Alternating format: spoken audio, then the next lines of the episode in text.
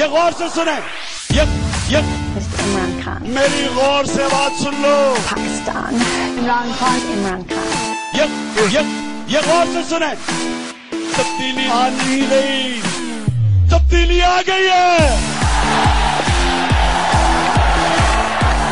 טוב, בוקר טוב, ערב טוב, אחר צהריים טובים, לפנות צהריים טובים, לילה טוב ולפנות בוקר. נהדר לכם.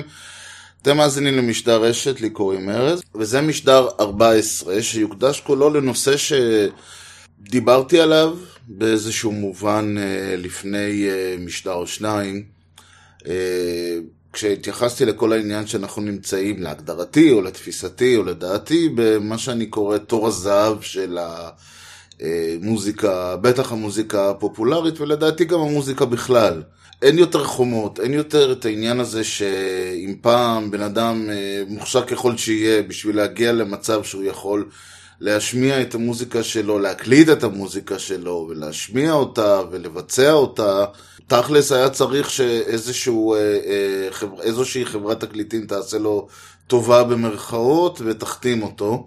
והם היו עושים את זה לא מרצונם החופשי, אלא רק למי שהיה משכנע או עושה אה, רושם שיש לו פוטנציאל מסחרי, מה שזה לא יהיה. לפעמים היו מצבים שכן, אה, אה, חברות חזו שלמשהו מסוים יהיה פוטנציאל מסחרי, ולפעמים לא, והפוטנציאל הזה הוא בדרך כלל היה, זה, זה משהו מאוד אמורפי, אין ספק שכשהחתימו את הביטלס או אה, את נירוונה למשל, אה, לא... אף אחד לא חשב שללהקות האלה יש אה, פוטנציאל מסחרי, מכיוון שמדובר בהרכבים אה, חדשים לחלוטין שלא עשו שום דבר בחיים שלהם. אה, שום דבר כמובן מסחרי, והרעיון הכללי הוא שהחתימו אותם גם על בסיס העובדה שבאולי נישה שלהם הם היו הכי מוצלחים, אבל גם בעיקר על העובדה ש... אולי לא בעיקר, אבל גם על העובדה שאותו אדם שהחתים אותם, איפשהו ראה שיש פה, או שהוא ראה שמדובר באנשים מאוד מוכשרים, מה שאני רוצה לקוות, או שיותר מזה הוא ראה שזה הולך להיות העתיד, ולפי זה הוא עשה את ההחתמה שלו. ככה או ככה זה לא משנה, הרעיון הוא שמישהו היה צריך להחתים אותם, אחרת לא היינו שומעים עליהם. האלבום הראשון, לביטלס לא יצא אלבום עד מעבר לכמה הקלטות, אני לא יודע אפילו באיזה איכות שנעשו. לנירוונה יצא אלבום ואף אחד לא שמע עליו עד שהם חתמו בחברת תקליטים. ופה בעצם העניין שאנחנו, ההגדרה שלי הייתה שהיום כל אדם, גם אם הוא בסופו של דבר יוחתם על ידי חברת תקליטים ויעשה משהו בסדר גודל של, עם חשיפה עולמית והכל, זה עדיין אה, לא אומר שאנחנו לא נמצאים במצב שבו כל אומן באשר הוא יכול להקליט, בין אם זה באולפן או בבית או, או בכל סיטואציה כזאת. הטיעון הנגד, אם זה היה הטיעון הבעד, אז טיעון הנגד המקובל הוא שאנחנו מעדיף, שזה מונע מאיתנו את האפשרות שיהיה עוד Nevermind, שיהיה עוד סארג'נט פפר, שיהיה עוד בגרס בנקט או It Bleed, שיהיה עוד Dark Side of the Moon, כי, כי א', אה, האומנים שהחברות התקליטים לצורך העניין עובדים איתם היום, הם עובדים איתם אך ורק על בסיס פוטנציאל מסחרי, שזה האדל וזה ה... ביונסה וג'יי זי למיניהם וכל מיני אומנים כאלה, נניח, וגם כי האומנים הבאמת טובים נבלעים ברעש, כי אם יש לך ביטלס אחד, אז הם תופסים את, ה, את העין ואת האוזן וכולם יכולים להתמקד במה שהם עושים ואם יש לך, ואם יש לך אלף ביטלסים אתה לא תשים לב לאחד מהם כי גם צריך לזכור שהביטלס לא התחילו עם סרג'נט פפר או עם ריבולבר או אפילו עם רבר סול הם התחילו עם קאברים אה, למוזיקו לשירים מה-50's אז, אה, ולשירי rhythm and blues למיניהם, אה, אבל מה-50's, וצריך לזכור שעד שהם הגיעו לנקודה שהם הגיעו, הם עדיין תמיד היה הזרקור היה מופנה אליהם, ולכן היה להם גם את ה... וההצלחה המסחרית כמובן שבאה, ולכן היה להם באיזשהו מובן את, ה... את הלוקסוס הזה. ויש לזה, שוב, הרבה מאוד uh, דברים, ואני, המסקנה שאני הגעתי אליה היא כדי לה... ל... ל...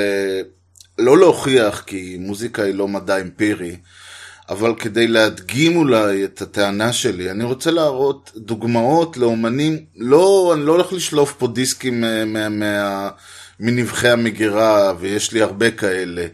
לא הולך להוציא כל מיני אומנים שהוציאו דיסק וחצי בבנדקאמפ והתפרקו, או לא יודע מה קורה איתם, למרות שיש כמה כאלה שבשמחה הייתי מדגים. ואני בטח לא הולך להצביע פה על אה, כל מיני ז'אנרים, אה, אה, נקרא להם אזוטריים. שאני יכול להצביע עליהם כמו פוסט רוק או בלק מטאל או דברים כאלה. למרות שבשמחה אני הייתי מוכן להקדיש תוכנית אחת ולא רק אחת לז'אנרים האלה. מה שאני רוצה להדגים פה זה בעצם לקחת אה, עשרה אלבומים עשרה כמספר אה, עגול ויפה וקצת לעבור עליהם כדי להבהיר למה אני מתכוון שאני אומר עדיין יש מקום ליוצרים האלה, ועדיין יש מקום ליצירה שהיא לא רק טובה, כי טובה זה מושג יחסי. אני יכול לבוא ולהגיד שהאלבום האחרון של... האלבום האחרון לפני מותו שהוציא דיוויד בוי היה בסדר גודל של הגדולים שלו משנות ה-70, נניח. תגידו לי, בסדר, אבל זה דיוויד בוי, מה אתה משווה? תביא מישהו שהוא לא דיוויד בואי, תביא מישהו שלא הוציא אלבומים מאז שנות ה-60, תביא מישהו טרי מהניילון, מה שנקרא, ובואו נמדוד אותו בערכים האלה שאתה מדבר. כלומר, האם, האם אה, אה, זה שנגמר דור הענקים, וזה עוד העניין הזה שדיברתי עליו, האם זה שדור הנפילים איננו, וכאמור המייג'ור ליג הזאת אה, אה, נסגרה ואין יוצא ואין בא יותר עד שכולם ימותו ואז לא יהיה יותר גדולים במוזיקה, האם זה באמת אומר שאין לנו יצירות גדולות? ואני לא רק שאני אה, לא מסכים, אני טוען אפילו להפך, יש לנו יותר יצירות גדולות כי, כי פשוט יש יותר יצירות, יש יותר אומנים. והם לא בהכרח צריכים את, שיעשו להם טובה, של מה שנקרא. למרות שכל, אני חושב שכל, אם, אם לא כל, אז רוב האומנים שאני אה, אה, הולך להתמקד בהם, אה, אכן חתומים, או היו חתומים, או נחתמו בח, בחברות תקליטים גדולות, אבל אה, הדרך שכל אחד הגיע לשם היא דווקא מעניינת. ובחרתי כאמור עשרה אלבומים, זה, זה מספר כללי כזה, והוא מאוד... אה, אין, אין לי בהכרח, אה, לא התחייב, יכולתי לתת גם שמונה וגם אחת עשרה, ויותר מזה יש לי הרגשה שאני אצטרך לחתוך את זה לשני חלקים, את הסקירה הזאת, או את הסריקה הזאת, או מה שאנחנו לא נעשה עם זה. כי אני לא מתכוון לדבר על כל אחד מהם שתי דקות, זאת אומרת, הרעיון פה הוא לא להגיד, הנה אלה האלבומים שלי, תלכו תקשיבו, אני אשמח אגב, מי שרוצה אני אפרסם את הרשימה בסוף אה, זה, ומי שרוצה שילך פשוט וישמע את כל העשרה. היום, כאמור, זה הרבה יותר קל מפעם, פעם היית צריך ללכת ולרכוש את אותם עשרה אלבומים, או למצוא מישהו שמקשיב להם. היום אתה יכול לגשת לאינטרנט, אה, יש את זה בכל מיני אה, דרכים, מי שיש לו ספוטיפיים למיניהם, או, או כל מיני שירותי סטרימינג, ומי שלא יכול פשוט ללכת ליוטיוב ולהקשיב. כמובן שהחוויה המומלצת היא כן בסופו של דבר להשיג את הדיסק ולשמוע אותו במערכת אה, כלשהי עם איכות יותר טובה, אבל הרעיון פה הוא בסופו של דבר שאנחנו, אה, שהמטרה פה היא לא להגיד אלה עשרה דיסקים, דיסקים מעולים, תלכו תקשיבו ותראו שאני צודק. הרעיון הוא לנסות קצת יותר להסביר למה לדעתי אה, לא אה, פס היצירה מישראל, זאת אומרת למה אומנים, וזה לא, אף אחד מהם הוא לא ישראלי, אז... אבל, אבל הרעיון פה הוא זה שאומנים עדיין ממשיכים לעשות דברים אני לא אגיד חדשים, כי כמה כבר, כי גם זה קצת משהו שאני מתקשה, גם אם תגידו לי, גם הביטלס ירום הודם לא חידשו שום דבר במרכאות. כלומר, הם לא עשו שום דבר שהוא חדש, הם לא יצרו משהו שלא היה קיים במוזיקה קודם. אין אה, שום, אה, בוא נתחיל כמובן מה, מה, מהמוזיקה עצמה, אין שום דבר מוז, במוזיקה של הביטלס שנוצר. כל מה שהם עשו אה, אה, נס, ב-68, 67, 63 אפילו, כשהביטלס אה, מתחילים עם המוזיקה שלהם, המוזיק, ב- בעולם כבר אנחנו אחרי המהפכות שעשו, אה, ואני לא אכנס עכשיו אה, אה, ל- ל- למה בדיוק אני מתכוון, אבל היה, תלכו ותחפשו אה, אה, שטוקהאוזן ו... אה, לי עכשיו השם שלו, עוד איזה אחד, אה, שכבר יצרו, וג'ון קייג' כמובן, אה, לא ג'ון קייל, קינג ג'ון קייג', כל אלה שעשו דברים ש, שבהשוואה אליהם אה, סרג'נט פפר ודומיו נשמעים כמו מוזיקת ילדים. אז, אז אין פה שום טענה, הביטלס לא המציאו שום דבר. גם כל ה tape loops שהם עשו, כל המוזיקת האקראית שהם עשו, כל ה-Revolution 9 ודברים כאלה, כל זה כבר היה. הרעיון פה הוא זה ש, שבא אומן בסדר גודל של הביטלס, שלהקה גדולה בהיסטוריה וכיוצא בזה, הלכו ובאו ויצרו משהו כזה, אבל גם יותר מזה, צריך לזכור, ואני אזכיר את זה בשלב מאוחר יותר, שלא כל מה שקרה בסיקסטי זה רק הביטלס, ורק, אה, אה, אה, אתם יודעים, אה, רוק מתקדם, ופסיכדלי, ופינק פלויד, וכל זה. היו גם הסטונס, והסטונס היו להקה, ועדיין להקה לא פחות גדולה מהביטלס, ובהיקף הכללי אולי אפילו יותר, כי בסופו של דבר הביטלס נגמרו אחרי שבע שנים, והסטונס איתנו עד היום, ולך תדע מתי זה ייגמר. והסטונס, חוץ מניסיון, חוץ ממעט אקספרימנטלים ואלבום אחד ככה באמצע, המוזיקה שלהם היא מוזיקה מאוד רוקנרולית, בהגדרתה רוקנרולית. ואי אפשר לבוא ולומר שהסטונס היו, אה, אה, אה, לא היו חדשנים, ולא יצרו, ולא עשו. אז זה גם משהו שצריך להתמקד עליו, לא צריך תמיד לחפש את ה... את ה אתם יודעים, את האומן שמכניס, שמנסר פרה חיה באולפן כדי למצוא, סליחה על הדימוי הזה, כדי למצוא את, ה, את החדשנות במרכאות, כי אי אפשר, וזו אולי תפיסה שאני, ואני אתמקד בזה קצת יותר אולי בהמשך, אבל הרעיון פה ש, שלבוא ולהגיד צריך לחדש במוזיקה בפופולרית, במוזיקה פופולרית, זה קצת אה, כמו להגיד שצריך, אני לא יודע מה, אה, אה, כשאתה עושה למישהי מסיבת יום הולדת, אז, אז תביא, אה, לא יודע מה, אז תזרוק רימון, לתוך, רימון רסס לתוך הקהל, כי, כי את זה עוד לא עשו. זה כאילו, מה, מה, זאת אומרת, תמיד יהיה העוגה, תמיד יהיו הזה, אבל מנסים לגוון, מנסים להפתיע, מנסים לעשות. טוב, אחרי ש... לפני שאני ממשיך לגלוש פה לדימויים, אני חושב שהגיע הזמן להתחיל. להתחיל עם הדיסק הראשון שאני לוקח. עכשיו, ניסיתי בעיקרון להיצמד למש... למוזיקה מהעשר שנים האחרונות, רק בשביל להדגיש את הפואנטה, שאני מדבר פה על משהו שהוא לא בהכרח צריך להידבק לדברים משנות ה-50, 60, 70 ברמות האלה, שזה עידן הלהקות הגדולות, אבל בשביל להתחיל את הדיון הזה, אני חושב שאני חייב, חייב, חייב לחזור ל-94 ולגרייס של ג'ף בקלי.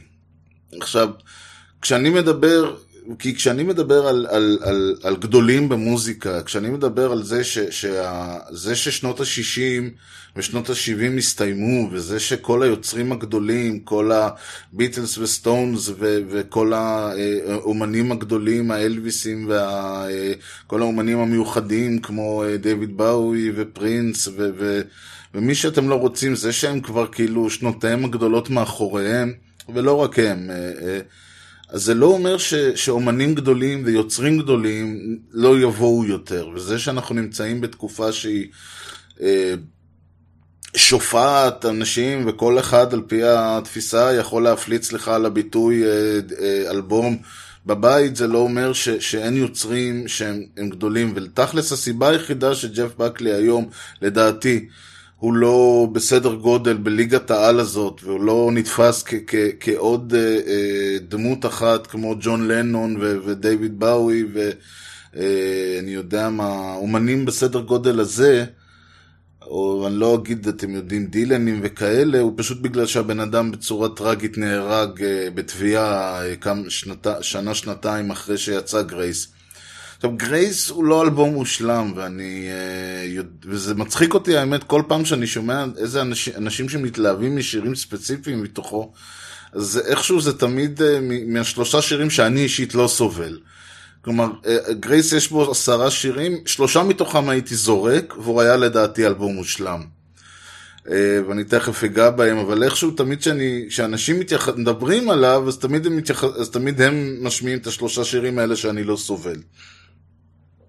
אה, אבל גרייס כשהוא יצא ב-94, אז, אז קודם כל אה, ג'ף בקלי הוא כמובן לא היה אנונימי, הוא הבן של טים בקלי, זמר ידוע משנות ה-60, הוא הוחתם בחברת תקליטים גדולה, אנחנו מדברים על 94, עדיין אנחנו אה, לא בזה, לא בעידן של אה, ה-MP3 והאינטרנט, זאת אומרת אנחנו עדיין כאילו בעידן הישן יותר. אבל איפשהו כשהוא יצא אנחנו נמצאים בדיוק אחרי נקודת השבר מה שנקרא כי שנה לפני זה קורט קוביין מתאבד וה- וההנחה ש... ש... ש... ה- ה- צריך גם לזכור קצת ואני מקווה לעשות משדר על נירוונה וקצת להסביר מה בערך על מה למה אני כל הזמן חוזר אליהם אבל צריך לזכור שבערך ברגע שהוא ירה בעצמו הייתה ממש הרגשה שהמוזיקה מתה. כי בטח למי שהיה בן אה, טיפש עשרה, נגיד 15 עד 20 ובתקופה הזאת, להר- ה- הש- הרגע שהוא ירה בעצמו הייתה הרגשה שטוב, ניסינו וזה נגמר, כאילו לא יהיה עוד פעם, אה, לא, זה לא יהיה כמו שהיה 60's ואחרי זה שנות ה-70 עם הפאנק וההרגשה הזאת שכל כמה זמן מוזרק איזה משהו חדש, כאילו הייתה באמת הרגשה שהמוזיקה הלכה, שזה לא יקרה יותר. זאת אומרת, ניסינו, לא הלך, עכשיו נלך ונשמע במקרה הטוב אה, אה, כל מיני unpluggedים ונאזין עוד פעם ל, לעוד אומן בן 60 או 70 ש, שיעשה. ופתאום ג'ף בקלי בא ומוציא אלבום שאני חושב שיותר מכל הדברים שמדהימים בו, מעבר לעובדה שג'ף בקלי, אה, קודם כל יש לו קול מפה ועוד הודעה חדשה. ומעבר לעובדה שהוא גם נגן גיטרה היה, היה לא רע. הרעיון פה זה כתיבת השירים, כלומר, השירים שהוא כותב, והם גם שיר, הם שירים שמאוד הפתיע אותי, שהוא מאוד מפתיע אותי, אה, כשהוא אה, אה, בדיעבד לראות שהוא אכן קיבל חוזה הקלטה, ו- וחתם בחברת תקליטים ונתנו לו לעשות את האלבום הזה, מכיוון שהשירים, רוב השירים באלבום הזה הם לא שירים קליטים, לא שירים של בית פזמון, כאלה שאפשר לבוא ולשים ברדיו ואתה יודע, אתה שומע ומשמיעה ראשונה אתה נכנס אליהם. השירים שלהם שירים שלפעמים צריך ממש ממש לשמוע אותם. אני לא חסיד גדול של הטענה ששיר טוב חייבים לשמוע אותו שלוש וארבע וחמש פעמים, אבל יש שירים, אבל יש שירים, בטח שירים של אה, 20 דקות, כן, שאתה שומע תקליט של יס, אני מניח שייקח יותר משמיעה אחת כדי לשמוע, להבין מה הם רוצים ממך. כי כל שיר שם הוא 10-15 דקות. פה אנחנו מדברים על שירים של, של 4 ו-5 דקות, כאלה שאפשר, לקל... כאלה אתה מניח שאפשר לקלוט, וגם הקליטים ביותר שמביניהם הם מורכבים ברמה שקשה מאוד לשמוע אותה. עכשיו, אה, השיר כמובן, הנושא, גרייס עצמו, הוא שיר שהוא... הוא... בגדול יש לו בית פזמון, בית פזמון, אבל הרגשה היא לפעמים שהבית והפזמון הם קצת מאולצים, כי סך הכל יש בו שלושה בתים עם uh, מבנה מאוד מאוד uh, ברור, זאת אומרת יש את הבית כולו, ואז יש לנו את המעברון, ואז יש לנו את הפזמונון. זאת אומרת, יש כאילו, בעצם הוא כתב uh, איזשהו שיר, והוא פשוט מנגן את השיר הזה שלוש פעמים, עם איזה גשר באמצע. ולעומת זאת, השיר שאחריו, שיר שאני לא אוהב, אבל איפשהו כאמור, תמיד כשמנגנים ג'ף בקלי אנחנו נופלים עליו The Last Goodbye, הוא שיר שהוא לחלוטין בית פזמון, בית פזמון כזה. והשיר הבא הוא בכלל קאבר, ש... ש, ש קאבר של מדבר על שיר על משהו כמו אהבה שיכורה, ואחרי זה יש לנו שיר שנקרא So Real, שהוא גם כן סוג של בית פזמון כזה, אבל כלומר, המבנה הוא, בגדול, אם אני מסתכל על האלבום, אז כן, המבנה הוא בית פזמון, בית פזמון, גשר, עוד בית פזמון, וזהו. אבל uh, זה לא דברים שאתה, זאת אומרת, לוקח זמן לשמוע כל שיר, כי האקורדים הם לא מה שאתה חושב, האקורדים הם מוזרים כאלה, והמלודיה היא כזאת שאתה... לפעמים אתה באמת צריך לשמוע, למשל בסוריל, אתה צריך לשמוע את כל השיר כמה פעמים כדי להבין שבסופו של דבר, באמת כל הבתים אה, זה בערך אותו רעיון. אה, אחרי סוריל מגיע הללויה, שהוא לצערי או לשמחתי הפך לקלישאה מהלכת, הביצוע שלו להללויה של ליאונרד כהן, שנכון להיום לדעתי זה הביצוע הכי מוכר. הוא כל כך מוכר שהרבה אנשים בכלל לא יודעים שלאונרד כהן ביצע אותו, בגלל שג'ף בקלי עשה שם משהו שהפך אותו באמת למשהו אישי. ואחריו יש שיר שנקרא Lover You Shouldn't Come Over, שהייתי מוותר עליו בשמחה, וגם על השיר התשיעי, Eternal Life, שגם הייתי מוותר עליו בשמחה. ביניהם, אה, ויש לנו גם את אה, עוד, אה, את קורפוס קריסטי קארול שהוא יפהפה ודרים בראדר. הפואנטה פה היא לא לעבור שיר שיר ולהגיד, אלא הרעיון הוא שיש לנו, הניסיון שלי להסביר זה שיש פה כזה עושר של סגנונות שונים, כמעט כל שיר, קשה להגדיר כמובן את הסגנון, אבל אם הייתי צריך להגדיר אותו, הייתי אומר שבערך הסגנון הגרייסי של התקליט הזה, של הדיסק הזה, של האלבום הזה, אז הייתי יכול להצביע על אה, ארבעה או חמישה מתוך העשרה שהוא בסגנון הגרייסי הזה. ויש לנו עוד מין אה, גרסה של עוד סגנון יותר פופי, שיש פה שלושה שירים בערך, ועוד שלושה שירים שהם, בערך, שהם שוב, זה תלוי איך אתה מסתכל על זה. לילה קוויין הייתי אומר שהוא כאילו קאבר, אבל הוא עושה אותו בסגנון שלו. והסגנון, ואי אפשר להצביע ממש על סגנון, זאת אומרת, אני קצת הולך לאיבוד פה, כי הרעיון פה זה לנסות להגדיר משהו כזה בכמה מילים, קשה מאוד. וזה העניין שאני חושב ש, שהופך את גרייס והופך את ג'ף בקלי אה, לכזה יוצר גדול ולכזה דיסק מדהים ולכזה אלבום מדהים, ש, ש, אה, היה איזה כתב אה, מוזיקה שאמר שיש איזו הוראה אצלהם, אסור להשתמש בצירוף המילים. האלבום הזה הוא דה דה דה דה דה הכי טוב מאז גרייס. אסור להשתמש במושג הזה מאז גרייס, כאילו, הוראה מהעורך. כי, כי זה באמת, אה, באמת היה פה איזשהו ניסיון שלדעתי ברובו הצליח, לכתוב מחדש, לשכתב, סליחה, את, ה, את כל התפיסה של איך כותבים שיר פופ, איך כותבים שיר רוק, איך כותבים שיר פופ רוק, לא משנה. וברוב העבודה העניין זה הצליח, הבעיה כמובן הייתה ההמשך, הבעיה הייתה מה, לאן זה הולך הלאה. האם זה היה אירוע חד פעמי, והוא השיר, האלבומים הבאים הולכים להיות... Uh, קצת משהו פחות מורכב, או שזה הולך להמשיך ולהתפתח ולהצליח ולהפוך באמת ולהזריק למוזיקה בכל זאת איזשהו, אם זה לא, אם זה לא הפאנק, הגראנג' הפאנק שיבעט אה, בתחת של המוזיקה וייתן לה חיים חדשים, אולי זה הבשורה הזאת של משהו שהוא... של יצירה חדשה, של דרכי הבעה חדשים, שבן אדם שלא מתבייש לקחת, לעשות deconstruction שלם לכל הקונספט הזה של שיר, ו- ולהראות שאפשר להוציא שיר שהוא הרבה יותר מורכב וקצת שכלתני וקצת לא, ה- לא השלושה אקורדים הרגילים, ולעשות דברים שבכל זאת כל אחד יכול להתחבר אליהם, כי בסופו של דבר גרייס הוא אלבום אה, יפה, הוא אלבום שאפשר בכיף לשמוע אותו וליהנות ממנו.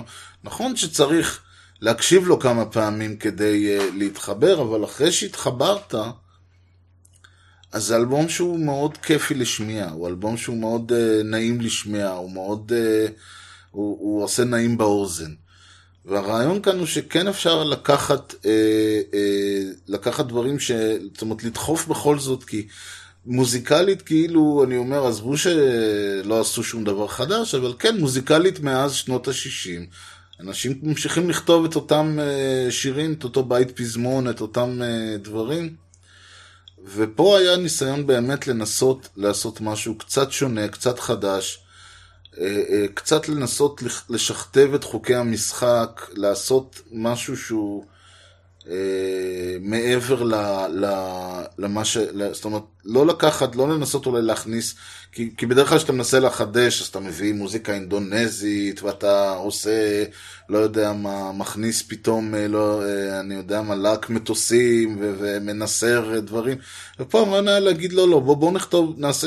אלבום פשוט, סך הכל מבחינת, התז... מבחינת להקה שמנגנת פה ברובה זה להקת רוק רגילה, גיטרות, תופים, בס וכל אה, קצת קלידים וקצת זה. ובואו...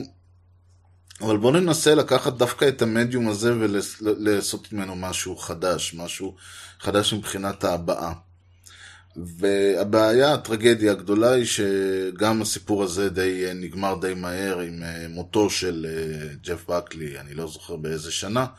ואי אפשר לדעת אה, לאן אה, הוא היה ממשיך, אם גרייס אכן היה, היה רק נקודת הפתיחה, או שהיינו הולכים משם למשהו אה, אה, אחר גדול ויפה. ואז בשביל ככה אה, אה, להציג אולי את הצד השני של המפה, אם אמרתי שגרייס היה ניסיון ככה לשכתב, לייצר, לעשות משהו שהוא מעבר. ל- ל- לקחת את, לקחת, לנסות לכתוב מחדש את המוזיק, את חוקי המוזיקה. האלבום הבא שאני רוצה לדבר עליו הוא דווקא אלבום שהוא הוא ממש לא מנסה לכתוב מחדש שום דבר. יש בו מעט מאוד uh, סאונדים ש, uh, או, או שירים או דברים כאלה. Uh, ועם זאת, עושה בערך את אותו דבר שגרייס עושה רק מכיוון אחר, וזה דווקא משהו שמאוד חשוב לי להדגיש אותו עכשיו. האלבום הזה נקרא פיונרל, למרות שאני לא, אין בו שום דבר אה, אה, אבל, אין בו שום דבר שמדבר על הלוויה, סתם קוראים לו פיונרל, והוא של להקה די מצליחה שנקראת ארקייד פייר. והארקייד פייר זה אלבום הבכורה למעשה שלהם, למרות שיש להם אה, אה, אלבום מוקדם יותר, מה שנקרא EP. אה, זה אלבום מ-2004, שהתפרסם ככה ב-2005, ועשר שנים אחרי גרייס, קפצנו עשר שנים קדימה.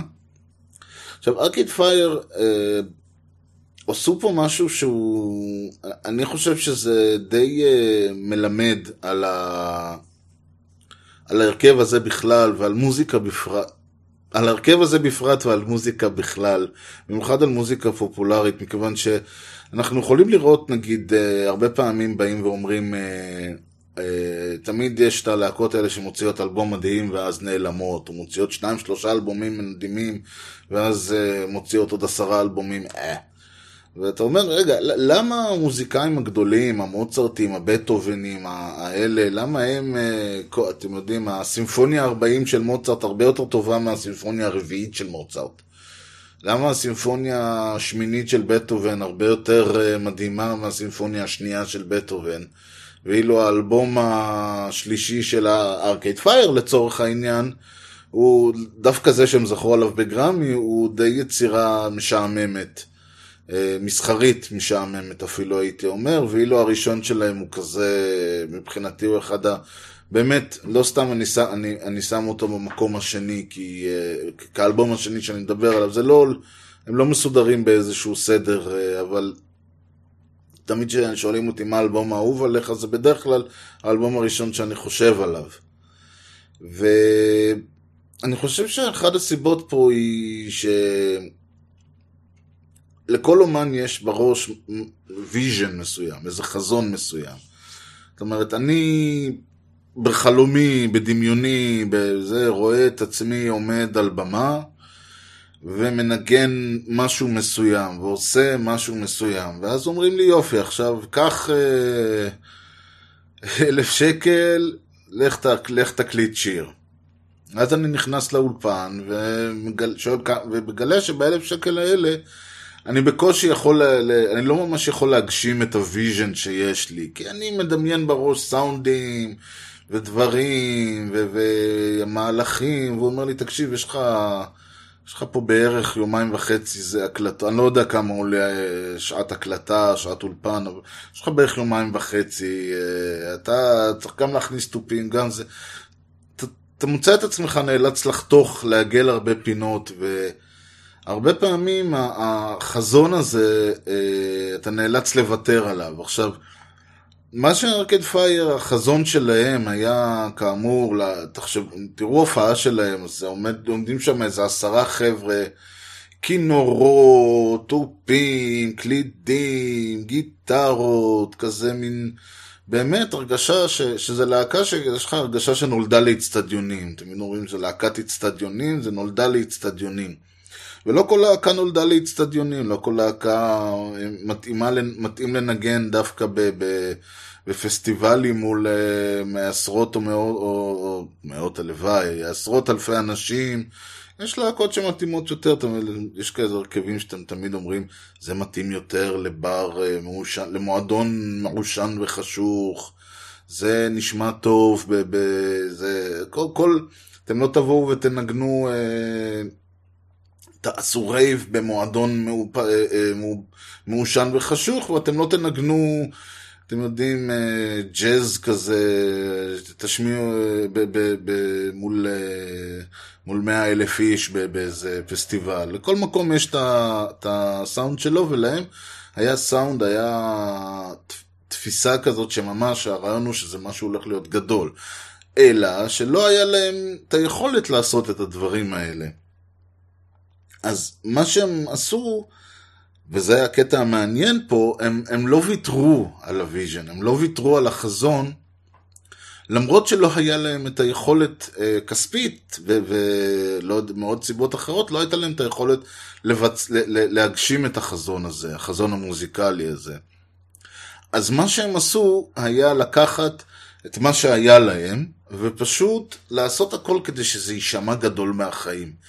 אז למשל הסולן שלהם, אה, באטלר, מה- וויל באטלר נדמה לי, הוא לא ממש שר כמו שהוא זועק. זאת אומרת, מעט מאוד מה, מהאלבום הוא מבלה בשירה. ורוב הזמן יש לך הרגשה שהבן אדם עומד שם וצועק את הנשמה שלו. הוא ממש שר ב, בקצה של הרגיסטר של ה... לכן הוא שר גם בקול כזה חצי פלצט, והוא ובאמת שואג. עכשיו, ההרגשה היא ש, שנוצר לך, שזה יוצר זה ש, שיש... זאת אומרת, כשאתה עושה משהו כזה, אז כמובן שאי אפשר להשמיע, צריך להנמיך קצת את הקול שלך, ואז הרגשה, וזה, ויש, נוצר גם הרגשה של אקו, ואז כל ה... אני אומר, כל הזמן חוזר למילה הרגשה, כי הרעיון פה הוא כן, אין לנו את היכולת אולי לנג... להכניס פה אה, דברים גדולים ו... ולהביא 20 אנשים על ה... לאולפן ולהקליט שירים גדולים ולהכניס אורגני כנסייה כמו שהם עשו באולפן, בשיר השני, של... באלבום השני, סליחה. או, או לעשות הפקה באמת אה, מושקעת ועשירה, אז אנחנו נגרום להפקה להישמע מושקעת ועשירה. אנחנו נעשה דברים ש, ש, שיגרמו לשירים להישמע מעבר למה שהם. וזה למשל המון רפטטיביות. הרבה מאוד מהשירים פה שלהם הם שירים שיש בהם חזרה כל הזמן, והחזרה הזאת כל הזמן אתה מוסיף עליה עוד משהו ועוד משהו ועוד משהו. בסופו של דבר נוצר מין, שוב, זה, זה מזכיר קצת דברים שעשה אנשים כמו פיל ספקטור ודומיו בשנות ה-50 ותחילת שנות ה-60 שקראו להם ה-Wall of Sound. זה סוג של Wall of Sound כזה, אבל גם בלי האפקטים האלה, בלי להכניס עשרה אנשים לח... לצינו... לחדר בגודל של צינוק ולהגיד להם לנגן, אלא הרעיון הזה של הרפטטיביות. למשל, השיר השני, שהוא שיר שאני מאוד אוהב, Neighborhood 2, Laika, הוא, מה שהם מבצ... הם מתחילים אותו עם, עם גיטרות מאוד מאוד מאוד אה, לא סגורות מה שנקרא, אה, זה טכניקה שהם מנגנים על ההרמוניות, זה לא משנה, מי שישמע את השיר, תשמעו את השיר Neighborhood אה, מספר 2 Laika, מיד תבינו על מה אני מדבר. הרעיון הוא שבגלל שהפתיחה היא מאוד כזאת אה, בסיסית, מאוד אה, קצבית, אבל אין בה ממש סאונד, עכשיו אתה, ככל שאתה תוסיף, הקצב ממשיך להישמר, אבל אתה מתחיל להוסיף דברים. אז בסוף השיר, גם אם, גם אם סיימת את השיר עם, עם, עם שישה נגנים סך הכל, אבל זה מרגיש הרבה יותר גדול, כי ההתחלה הייתה מאוד מאוד מעומעמת. וכל, רוב השירים, או כל השירים ב, ב, באלבום הזה, יש בהם את הרפטטיביות הזאת, יש בהם את ההרגשה הזאת. של, של, שהם גדלים וגדלים וגדלים, ו, ה- ה- ה- מק- כאילו יש לך, אתה מרגיש כאילו שאנחנו, הכל נהיה גדול יותר, והם עצמם עושים כל הזמן דברים אה, אה, בשביל ליצור את הנפח הזה במוזיקה. ויש פה גם הרבה משחק בין אה, שירים שכאילו הם מאוד גדולים וקול, וקולניים עם אה, הרגש, עם שיר, ממש אה, אה, המנונים כאלה, ואז הדבר הבא הם יורדים מיד לאיזה בלדה או לאיזה משהו. וגם השירים האלה מתחילים לעלות ולעלות ולעלות, ואז השיר שאחריו הוא עוד פעם פיצוצי כזה, עם תופים ומחולות ולהקה ששרה, ועוד פעם המנון, ושוב פעם יורדים אחורה.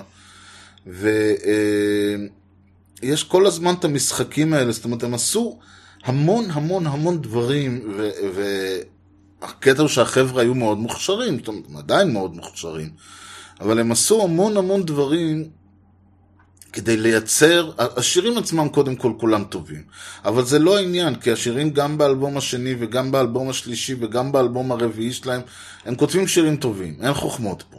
כותבים שירים טובים, שירים יפים, קצת פלצניים, אין מה לעשות, יש להם עודף פלצנות כזה, זה עצם זה שהאלבום נקרא Funeral, ומתוך חמשת השירים הראשונים, ארבעה מתוכם נקראים Neighborhood 1, 2, 3, 4 עם השם האמיתי בסוגריים. אלוהים יודע למה הכוונה, אבל בסדר. יש פה, אבל השירים עצמם הם שירים סבבה, אלא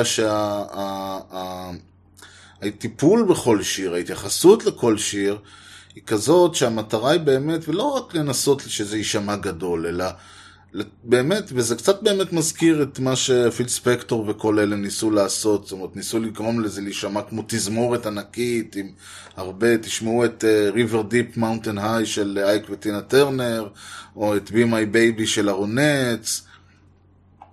אז אפשר לשמוע את, ה, את הניסיון הזה ליצור תחושה, תחושת סאונד כזאת מאוד גדולה ומאוד מהדהדת. ובאמת הסיום שם, יש לנו את השיר הלפני האחרון, רבליון, שהוא ממש כזה, כזה כבר כמו רע מתגלגל, ואז השיר האחרון שהוא בכלל שיר שקט, עם מילים מאוד כואבות, כשבסופו של דבר זה דווקא הזמרת, לא אשתו של הסולן, שהיא בעצם, הצמד הזה הם בעצם הבסיס של הלהקה, היא גם כן שואגת שם את, את נשמתה עם הפלצט והכל. זאת אומרת, יש פה ממש אה, אה, חבר'ה מאוד מאוד טובים, שבגלל החוסר שלהם, חוסר היכולת שלהם להגשים את החזון באמצעים מקובלים, נאלצו להשתמש בטקטיקות לא קונבנציונליות. והלא קונבנציונליות האלה הוציאה מתוכם, כי כשאתה שומע עוד פעם את הביטלס ואת הסטונס ואת כל החבר'ה האלה, לא היה להם כלום אז, מה שיש לנו היום באולפן. וזה הצריך אותם להשתמש בהרבה מאוד, להמציא הרבה מאוד דברים, ליצור הרבה מאוד דברים, לעשות, לחשוב הרבה מאוד כדי להשיג, לא רק הם, הם והמפיקים שלהם וכל זה, לעשות הרבה מאוד חושבים כדי להגיע לתוצאות שישקפו את החזון שלהם, את מה שהם רצו לעשות.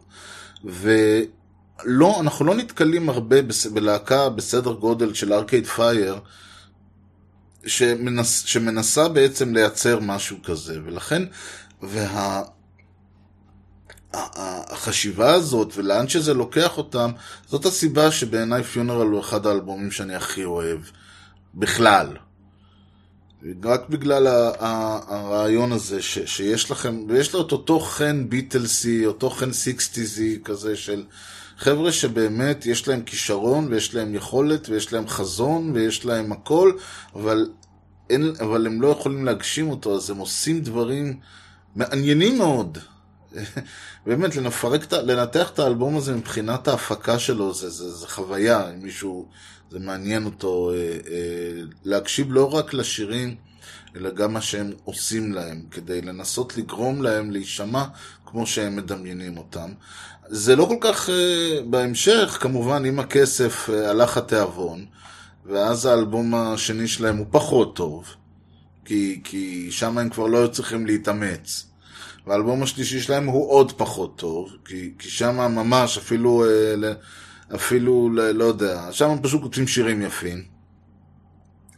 ואני חושב שאיפשהו הם גם היו מודעים לזה, בגלל זה האלבום הרביעי שלהם, Reflektor, בעצם זונחים את כל, ה... את כל הז'אנר הזה, הפולק פופ רוקי הזה, שהם אה, עושים לטובת משהו שהוא קצת יותר אה, אה, רוקי, קצת יותר אה, אה, dancey, אלקטרוני כזה, וממש ממציאים את עצמם מחדש, כי הם הבינו ש... אה, הקו שהם חייבים לעשות, להמציא דברים חדשים, הם חייבים לאתגר את עצמם. ובגלל זה Reflektor אחרי Funeral הוא האלבום, הוא אלבום, צריך לדרג אותם נקרא לזה, אז זה לחלוטין Funeral, אחריו Reflektor, אחריו Neon Bible האלבום השני, וה Suburbs לצערי הרב במקום האחרון, אם אני עוד פעם צריך לדרג, אבל כל אחד והדברים שלו. טוב, האלבום השלישי שאני הולך לדבר עליו פה, ואם כבר אני ככה, אם אני באמת מנסה להפגיז, כמו שזה דווקא זה, זה דבר יפה, אבל זה אומר שהמשדר הבא שיתעסק בשאר האלבומים, שאני הולך, שבעשירייה הזאת הולך להתעסק באלבומים מקליבר קצת פחות רציני, כי האלבום הבא שאני הולך לדבר עליו, אם היה לנו את ה... הוא, הוא, הוא גם כן אחד מהאלבומים, לא רק אהובים עליי, אלא לדעתי גם, גם הגדולים ב... ב והוא, זה אלבום מ-2010, עכשיו קפצנו רק שש שנים קדימה. אבל אם אני מסתכל על העשור האחרון, על ה-20 שנה, 25 שנה קחו עליי, ככה מספר עגול ויפה, אנחנו 2017, זה אומר מ... מה, 1992? יאללה, 1992. ב-25 שנה האחרונות זה אחד האלבומים הטובים ביותר. אני הייתי אומר בכלל. אני, מבחינתי אני חושב, והגיע הזמן שגם אני אגיד מי זה ומה זה, לאלבום הזה נקרא Age of Ads. Ads לא מודעות אלא משהו עם Z, אני, אין לי מושג מה זה אומר. זה תורה Ads, whatever, ועל הזמר נקרא, הזמר והיוצר סופיאן סטיבנס. שאני אתן פה איזשהו, אתן פה, פה קצת בקוטנר, כמו שאומרים. הזמר סטופיאן סטיבנס נולד ב... אז לא, סופיאן סטיבנס, אם דיברתי על ארקייד פייר, שהיה להם קצת ב over פלצנות, אז סופיאן סטיבנס גם כן סבל, סובל מהמחלה הזאת חבל על הזמן, סבל מהמחלה הזאת חבל על הזמן, עבר לו. כאילו, האלבום הראשון שלו, הסאן קיים, הוא אלבום יפהפה, בהנחה ואתה אשכרה חותך חצי ממנו החוצה. אני לפעמים באמת חושב שאולי פשוט אני אמחק את כל... כי יש שם ככה, יש שני שירים יפים, ואז מין קטע כזה של דקה, שאתה שואל את עצמך, כאילו, מה אתה רוצה מהחיים שלי? ממש מין, כאילו, זה שני שירים יפים, ועכשיו במשך דקה וחצי אני אומן רציני. וכשאני אומר אני אומן רציני, אני לא מתכוון, ל, ל, אתם יודעים, משהו כזה עמוק וזה, אלא כאילו הוא הכניס איזה, איזה סינתסייזר והרביץ לו במשך דקה וחצי, הקליט את זה ושם את זה על הדיסק. ו- ולפעמים זה באמצע השיר, ולפעמים זה בסוף השיר, ולפעמים זה קטעים בפני עצמם, ובאמת אם הייתי עורך את האלבום הזה, מעיף חצי מתוכו החוצה, את כל הקטעים האלה, היה אלבום נורא יפה. אבל סופיאן סטיבנס כאילו מתעקש להגיד לו, אני לא אומן יפה של פולק רוק שעושה שירים יפים ו- וכותב שירים יפים ויש להם עיבודים יפים והכל נורא יפה ונחמד וזה, אני לא זה, אני אומן רציני, אני אומן מיוחד, אני עושה דברים שאתה לא, לא מצפים שאני אעשה. ואיפשהו הבעיה הזאת כל הזמן חוזרת אצלו, כי אחרי הסן קיים הוא הוציא את סבן סוואנס אני חושב, שהוא אלבום שאני חושב... שכנראה בחברת תקליטים, ואני חושב שהחברת תקליטים שלו, אז אני לא יודע בדיוק מי אמר לו לעשות את זה.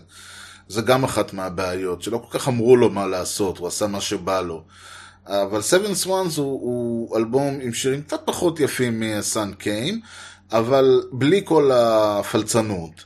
ואז מיד אחרי זה הוא מוציא אלבום שהוא כולו פלצנות, כאילו אלבום של אה, קטעים אלקטרוניים, עם אה, אקספרימנטליים, אלתורים, ו... אתם יודעים, אחד ה... יש בסרט 24 Hour Party People, יש שם קטע שמדברים על ג'אז, והוא אומר, ג'אז, הבעיה עם ג'אז זה שהיחידים שנהנים זה הנגנים. זאת אומרת, אתה רואה הופעת ג'אז, האנשים היחידים שנהנים בכל ההופעה זה לא הקהל, זה החבר'ה על הבמה.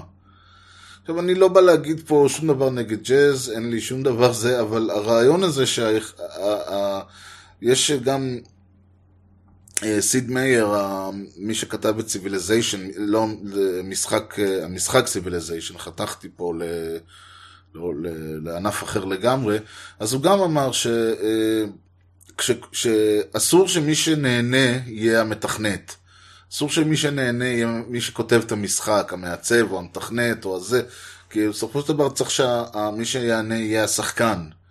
אז אותו דבר הרעיון הזה ש, שבן אדם בא ו, ואין לי שום דבר נגד מוזיקה אקספרימנטלית. אני מאוד אוהב מוזיקה אקספרימנטלית וג'אז ו, ו, ודברים כאלה. הבעיה העיקרית היא שלפעמים יש לך את ההרגשה שבאמת הבן אדם היחיד שנהנה פה זה, הבן אדם, זה האומן עצמו. ו, ולפעמים זה עוד יותר מזה, זה נותן לך את ההרגשה שלא רק שהוא נהנה, אלא הוא נהנה על חשבונך. זאת אומרת, זה מה שקורה לי הרבה פעמים עם בק, שבק לפעמים אתה שואל את עצמך, כאילו, אתה באמת, זה, זה, זה באמת היה חשוב לך לעשות את, ה, את, ה, את השיר הזה, או את האלבום הזה, או את מה שלא עשית, או, ש, אה, או שהרגשת במקרה הטוב ש... ש אה, זה מין בדיחה על חשבוני, או במקרה הפחות טוב שהרגשת שאם אתה לא תוציא עכשיו משהו כזה נורא מתוחכם ויצירתי וקולי ושאף אחד לא מבין, אז יגידו שהידרדרת. אני, אני לא מבין את זה כל כך, כי עוד פעם, אין פה שום דבר ש... אה, שוב, זכותך, זכותו של כל אומן לעשות מה שהוא רוצה, בטח ובטח בעידן שלנו, ו- ושיהיה לכם לבריאות, אבל אם, אם הכוח שלך הוא לכתוב שירים יפים, שירים טובים, להפיק אותם, לעשות אותם, אז למה כל ההתבחבשויות האלה? למה כל ההתעסקויות האלה? למה ההרגשה הקצת מאולצת שאתה עושה דברים בכוח?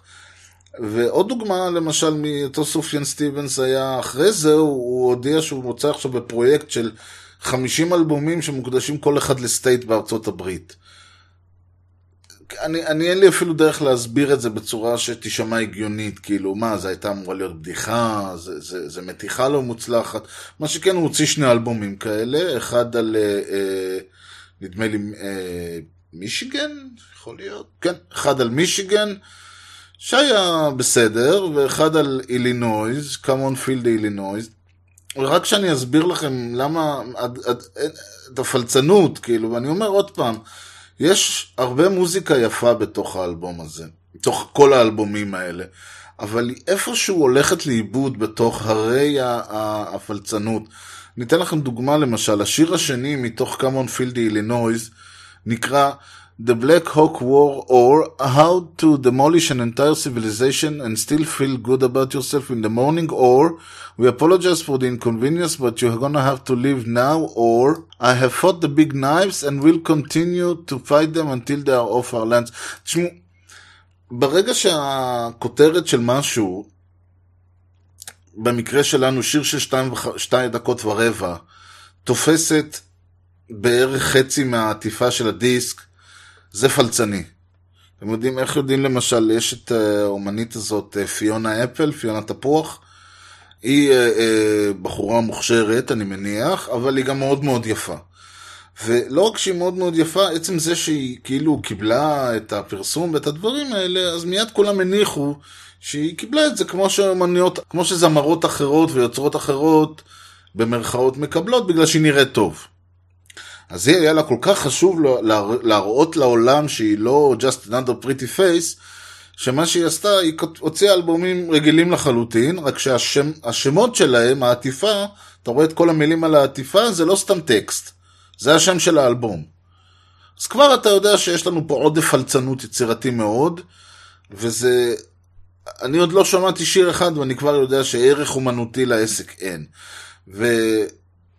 הרבה, ועוד פעם, אילינויס ומישיגן ו- וכל הדברים האלה, וההרגשה שלי הייתה מסטופן סטיבנס, וזה אגב היה בערך השלב שבו החלטתי, הנחתי שיפרדו דרכנו. כי הבנ, אמרתי לעצמי, טוב, כנראה ש... ש... לא יצא מהתיש הזה, כמו שאומרים. מה עוד שהוא המשיך להוציא, אז הוא הודיע שזה לא התכוון לעשות 50 אלבומים, אלא רק, אלא רק שניים. ואז הוא הוציא עוד איזה אלבום אה, מוזיקה אקספרימנטלית כזה או אחר, ואני באמת, באמת היה, וזה גם הסיבה שכמעט פספסתי את אה, Age of Adz, אה, בגלל שאני הייתי ממש, גם אני והוא גמרנו, מה שנקרא, נפרדנו כידידים. ואז ב-2010, אה, ובאמצע הוא גם הספיק לעשות איזה ארבעה אלבומי Christmas. כאילו באמת אה, משעמם לו בחיים. ואז ב-2010 יצא Age of Adz, ולפני זה יצא All Delighted People, שאת All Delighted People אני ממש פספסתי בזמן אמת, בגלל הקטע הזה שאני ממש הייתי משוכנע שהוא הוא ואני כנראה לא, לא, לא, לא רואים עין בעין. את Age of Ads יצא לי, בכל זאת יצא לי לקפוץ על העגלה הזאת מהר יחסית, ואז גם גיליתי את All Delighted People, שזה ה-EP שיצא לפני.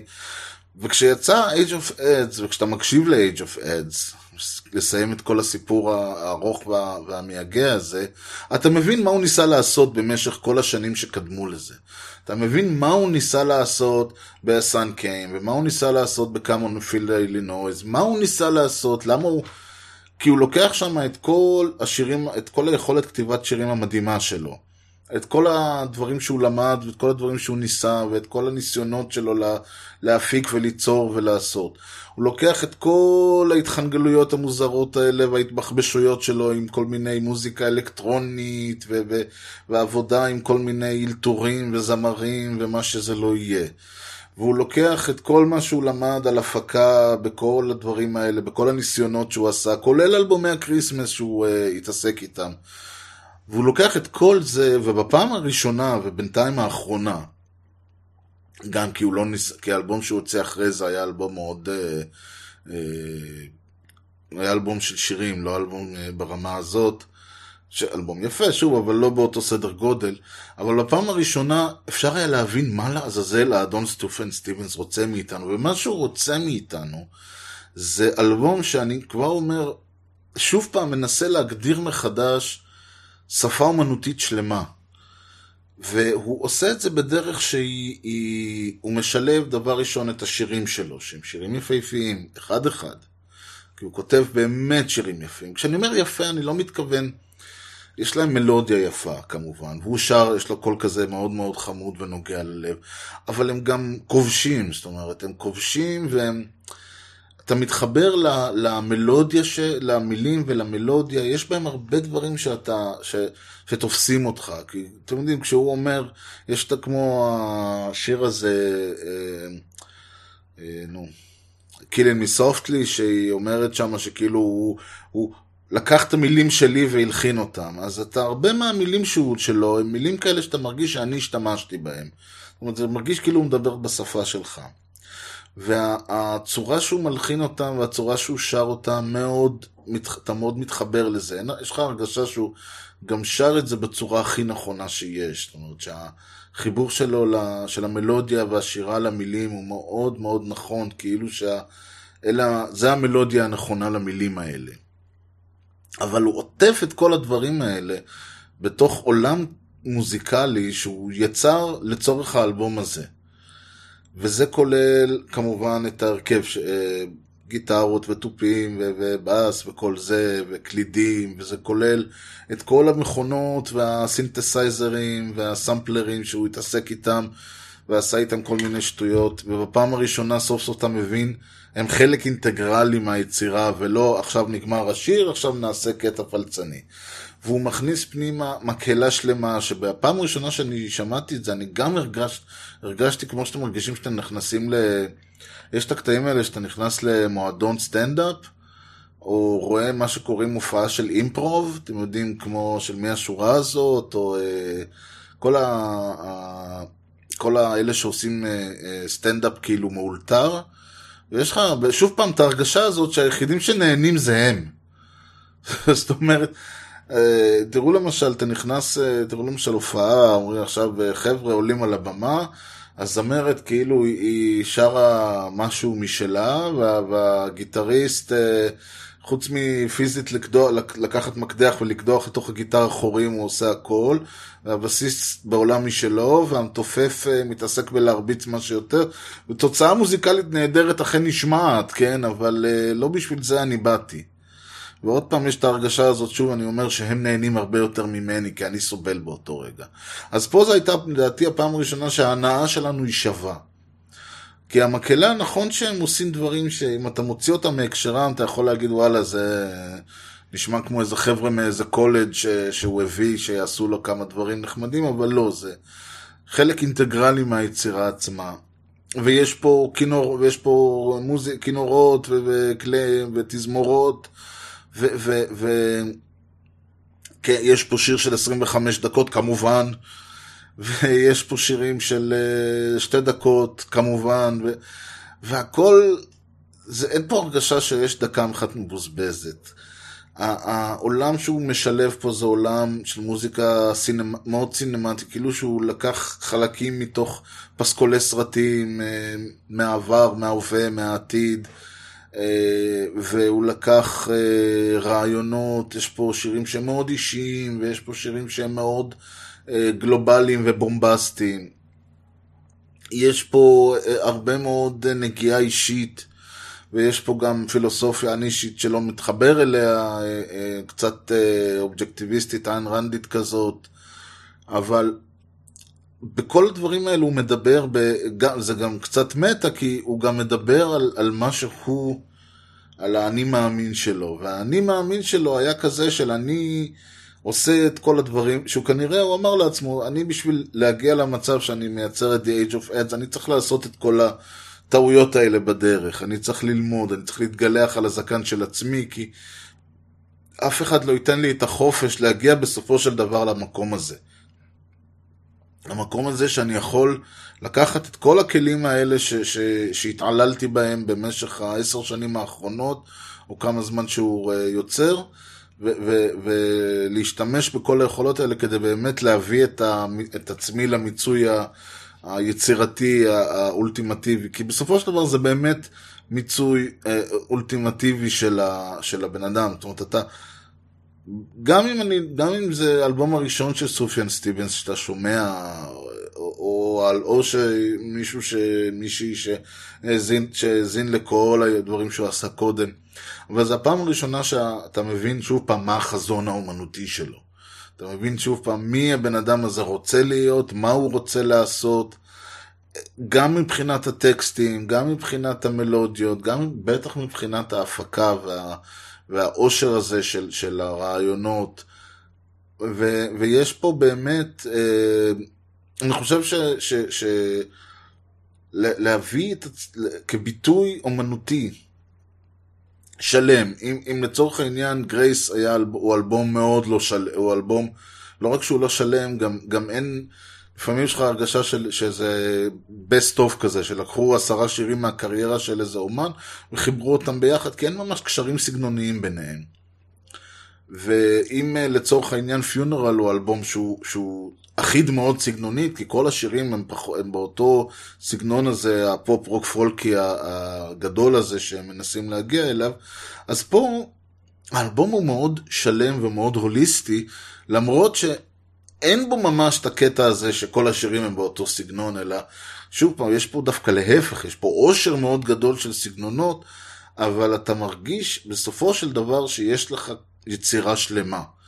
ו- ו- ו- זאת הסיבה שאני בהחלט חושב, בהחלט מרגיש ובהחלט גם טוען, כן, לא רק פה אלא בכלל, ש-The Age of Head של סופין סטיבנס הוא אחד האלבומים הבאמת גדולים בהיסטוריה של המוזיקה הפופולרית בחמישים שנה, בעשרים שנה, לא משנה, 25 שנה, 50 שנה. זאת יצירה שהיא יצירה, אני מאוד מקווה שלא חד פעמית, אבל נכון ל-2017 זאת יצירה חד פעמית. אה, ו- ואין סיבה, והיא גם יכולה להישאר יצירה חד פעמית, בגלל ש... כלומר, הוא יכול לנסות לעשות עוד אלבום כזה, לך תדע עד כמה זה יצליח, יכול להיות שזה יהיה עוד יותר טוב, ויכול להיות שזה יהיה כישלון, אני לא יודע כל כך, יש לי הרגשה ש... אה, אני בעצמי לא יודע מה הוא הולך לעשות, אישית יש לי הרגשה שהוא לא הולך לנסות דבר כזה עוד פעם. אה, האלבום שהוציא אחרי זה, כמו שאמרתי, קריין לול היה אלבום של אה, שירי ובגיטרה כזה, קצת מסביב.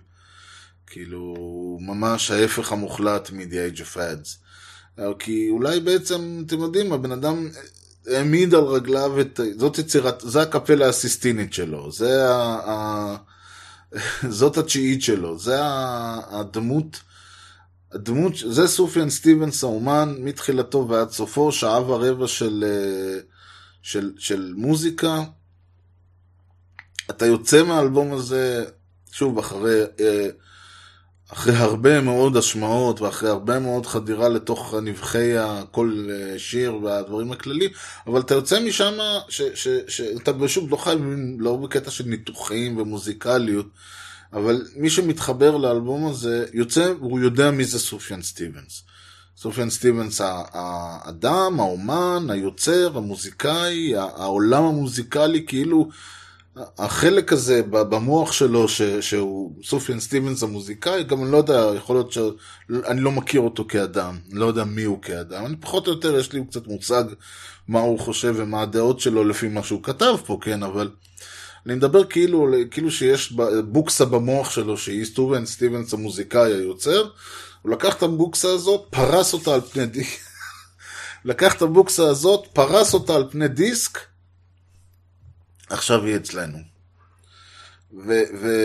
ודברים כאלה, וזה, עוד פעם, זה משהו מ-2000, זה דיסק מ-2010, לא מ-1967, לא מ-1973, לא אפילו מ-1984, זה מ-2010, זה מלפני שבע שנים.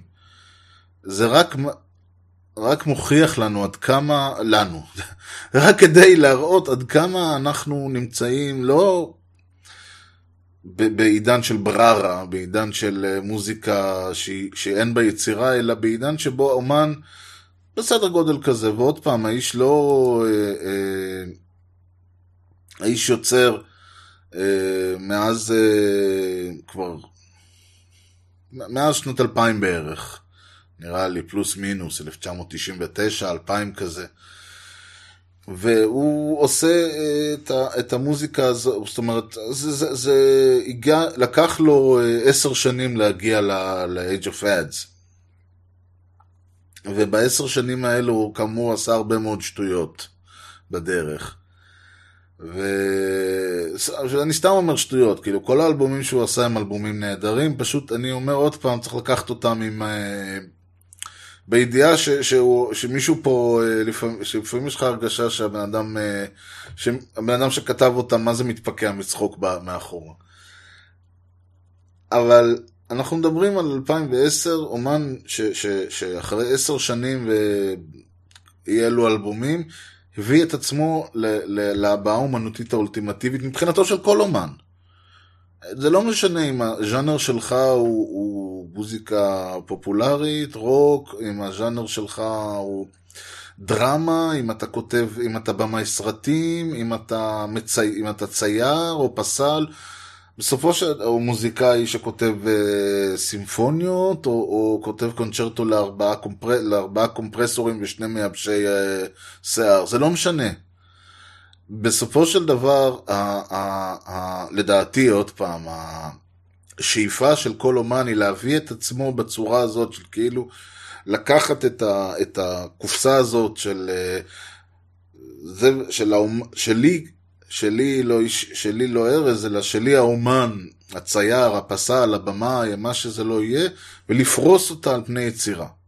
זה לא חייב להיות יצירה אחת, יכול להיות, אני אומר, אני עושה, יש לכם צייר, הוא עושה תערוכה בגלריה של 15 מיצירותיו, אבל הרעיון הוא, כשהוא הצליח ב-15 יצירות האלה, כאמור לקחת את הבוקסה הזאת ולפרוס אותה על פני 15 יצירות, זה כאומן זה הבעה האומנותית העליונה, האולטימטיבית. זה, אני חושב, כל אומן מנסה להגיע ל, ל, ל, לרגע הזה, ש... מבחינת, מבחינתו הוא מצליח להביע את עצמו בצורה המושלמת, ה, ה, ה, להעביר את החוויה הזאת, וזה לא משנה עוד פעם, ואני שוב פעם חוזר, זה לא משנה עם, מה המסר לאומה שזה, האם הוא מנסה להגיד ש... לא יודע מה, אה, תאהבו אחד את השני, או אני יודע, אה, כשאתם מכינים עוגיות, אז תמיד אה, כדאי ש... ש תמיד כדאי לשרוף כמה, כי זה עושה את זה יותר טעים. אני לא יודע, מה, יכול, כל אחד המסר שלו, זה לא משנה גם מה המסר. המסר הוא להעביר חוויה אסתטית, רגשית, שכלית, ש- שהבן אדם באמת מתחבר אליך, האומן, בצורה ש- שהיא, שהיא טוטאלית, שאני יוצא ואני יודע מי זה סופיאן סטיבנס, מי זה מוצרט, מי זה מיכלנג'לו. אני אישית לא יכול להגיד שאני יודע, אבל אני יכול להגיד שבה, ש, שהכי קרוב שאני יכול להגיע לסופיאן סטיבנס זה Age of Heads.